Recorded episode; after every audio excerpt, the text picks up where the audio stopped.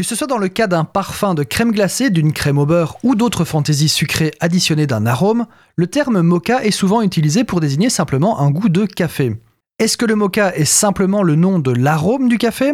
Enthousiastes de la gastronomie, bonjour. Aujourd'hui, nous allons percer le mystère et enfin savoir la différence entre mocha et café, si toutefois il en existe une. Alors ce sujet, au demeurant simpliste et trivial, m'a finalement demandé plus de recherches que je ne l'aurais imaginé, car les explications seront à la fois historiques, géographiques, linguistiques et forcément caféiées. C'est l'adjectif qui se rapporte au café, c'est cadeau. Alors à la base, le mocha que l'on écrit soit avec un ou deux K, voire avec C H, le mocha est donc un café, mais tous les cafés ne sont pas des mochas. Le mocha est en fait une variété de café venant d'Éthiopie et du Yémen. En fait, le nom mocha vient de la ville portuaire d'Al-Mouka, en bord de la mer Rouge, au Yémen, qui était le point d'export de cette variété de café.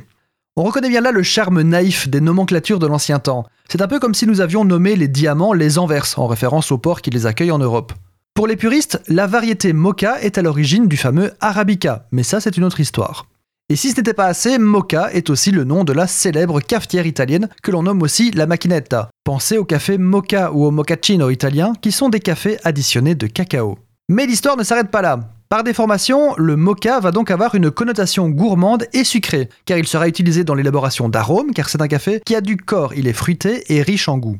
Le mocha deviendra alors synonyme de bon goût de café. Un peu comme aujourd'hui, où l'on vous spécifiera que votre glace est faite à partir de vanille de Madagascar ou aux fraises de Wépion par exemple, c'est la même idée. Une pâtisserie porte même ce nom, pâtisserie composée de génoise et de, sans surprise, de crème de café. Voilà donc la différence entre le café et le mocha. Finalement, les deux sont similaires ou distincts selon l'angle que l'on utilise pour essayer de les différencier.